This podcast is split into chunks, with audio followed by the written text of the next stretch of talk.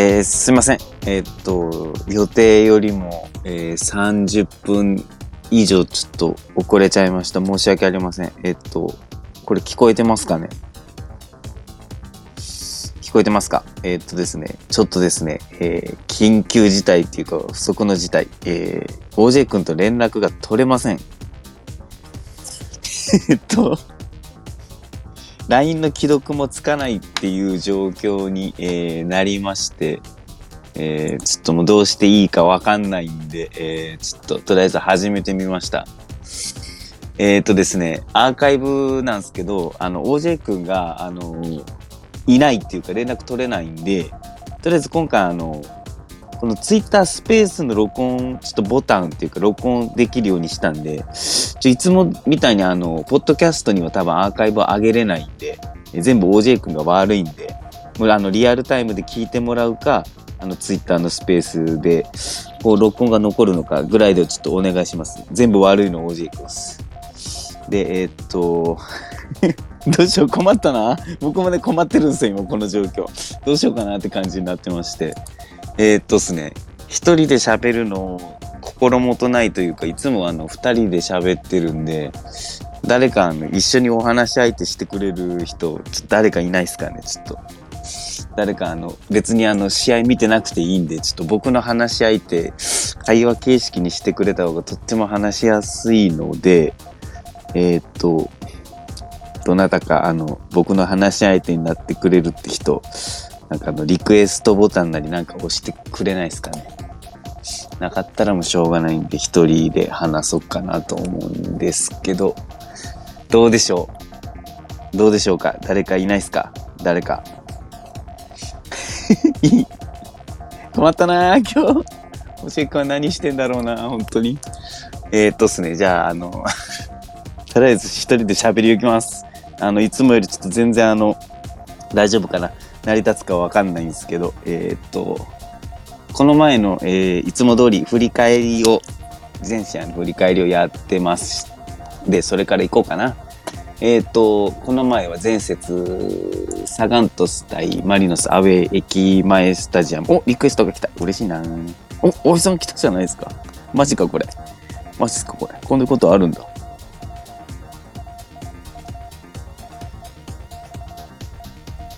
こえる？あ、聞こえます。お疲れあ、様よ。かったよかった。お疲れです。お疲れ様。びっくりしました。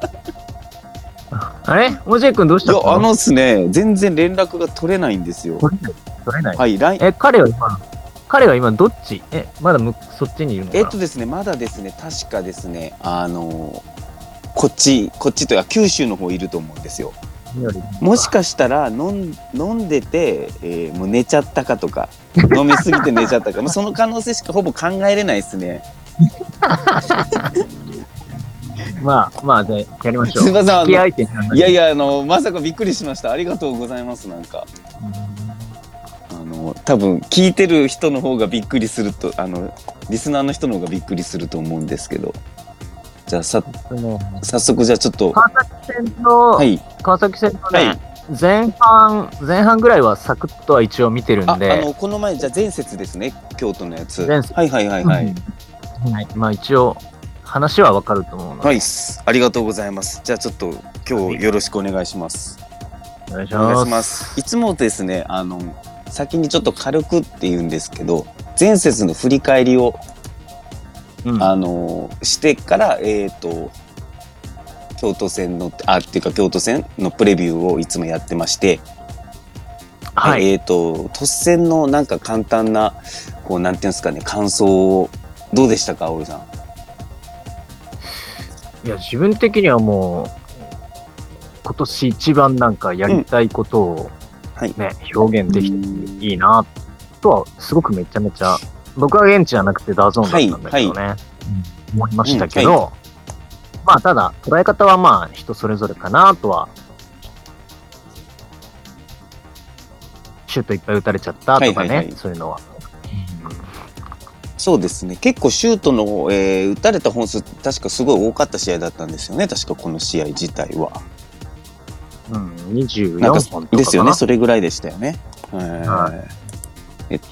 ただ、ワーク内シュートっていうのが、まあ、これがなんか媒体によっていろいろで、はいはものによっては、最初見たやつは、枠内が14本打たれたみたいなのもあったけど、ただ手元集計となんか全然違うなと思って、で、他の媒体見ると、まあ大体5対6とか、その辺で、枠内自体はそんな変わんないぐらいに落ち着いてるなっていう。あの枠内シュートとかの計測とかもあれ結構媒体でバラバラですよね見てて思うんですけどまあいろんな指標とかがそうですけどねなんか。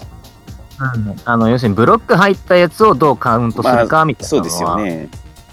ねそこは結局主観もやっぱ入っちゃうんで、ですね。えっとなんか他なんか他こういうとこなんかこう気になったとことかありました？そ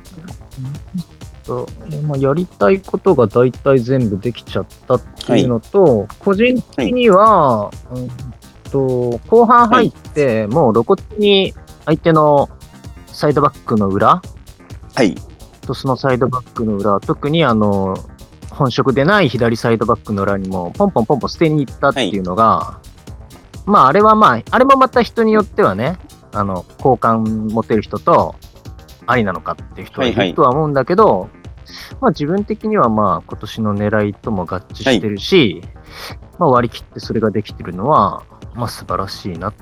と自分は思ってはいはいはい。はいるよね。なんか僕的にも見ててあのまあある程度その、なんていうんですかねサッカーの中での90分のペース配分の中で、うん。やっぱ後半のとこになってくると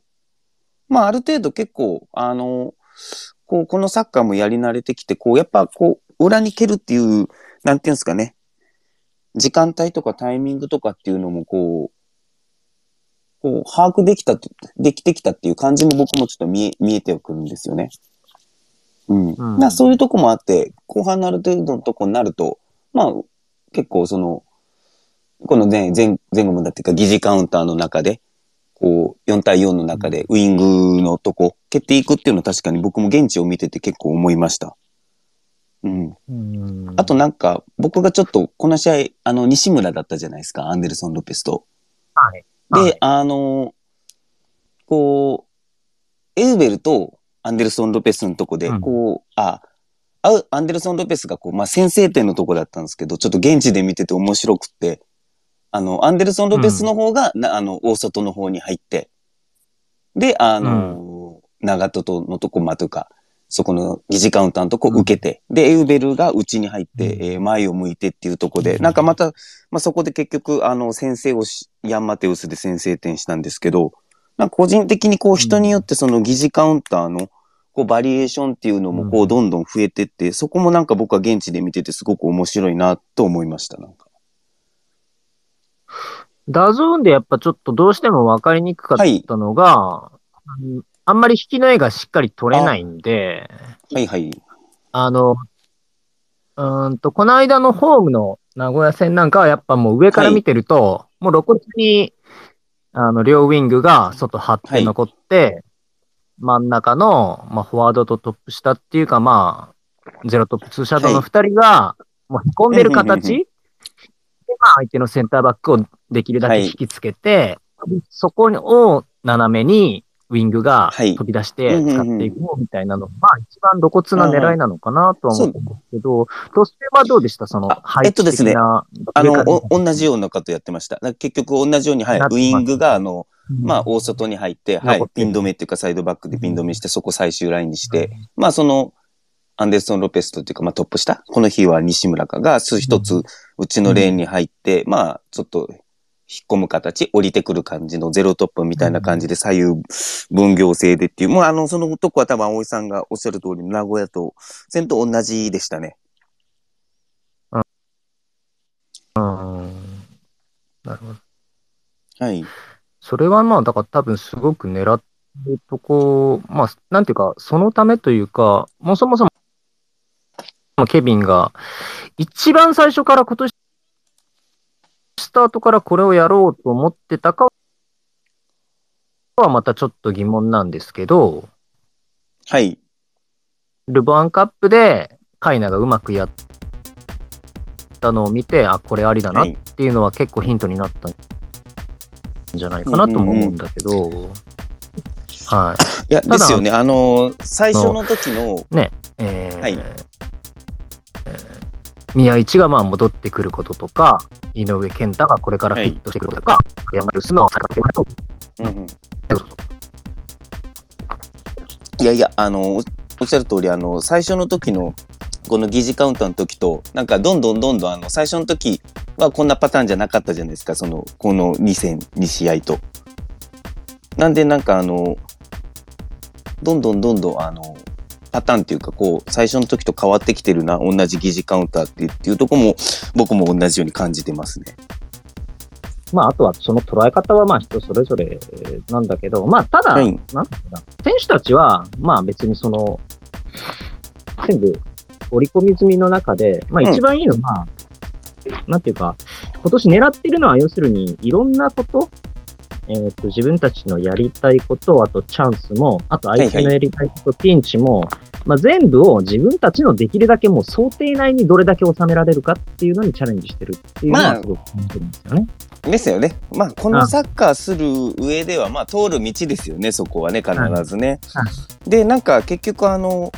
最初の話ですかね。その捉え方は様々ってとこで、まあ、その、打たれたシュートの本数は、まあ、媒体によって違いでも、わりかし結構本数が多かったと。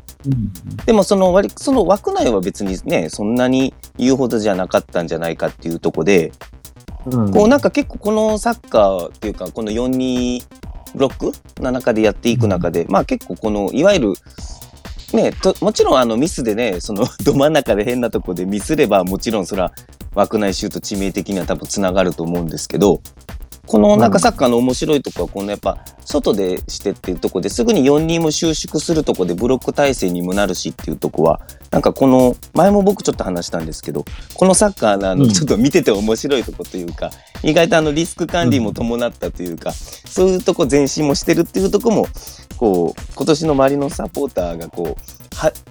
こうもしかしたらこうちょっと初めて見るような形なのかもしれないなっていうのは面白いなと思って見てるんですよね最近。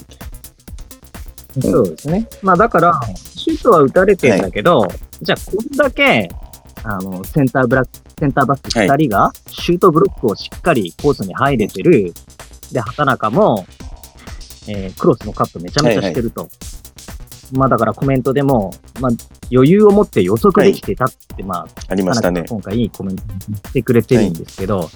それの意味をですね、ちょっと、まあ、個人としてエドワルドと新之助の質が高いのは間違いないんだけれども、まあ、そもそもでも彼らが余裕を持って、そこのコースに入れてるっていうのはどうしてかっていうのはもうちょっと見てあげてもいいのかなとは。そうですね。確かにですね。はい。おっしゃる通りだと思います。仕組みの、仕組みの延長線にあるよっていうところです、ね。ですね。まあなんかこう見慣れながらこのサッカーのこうなんかね図式とかも一緒にこう学しあの楽しんで学んでったらいいかなっていうか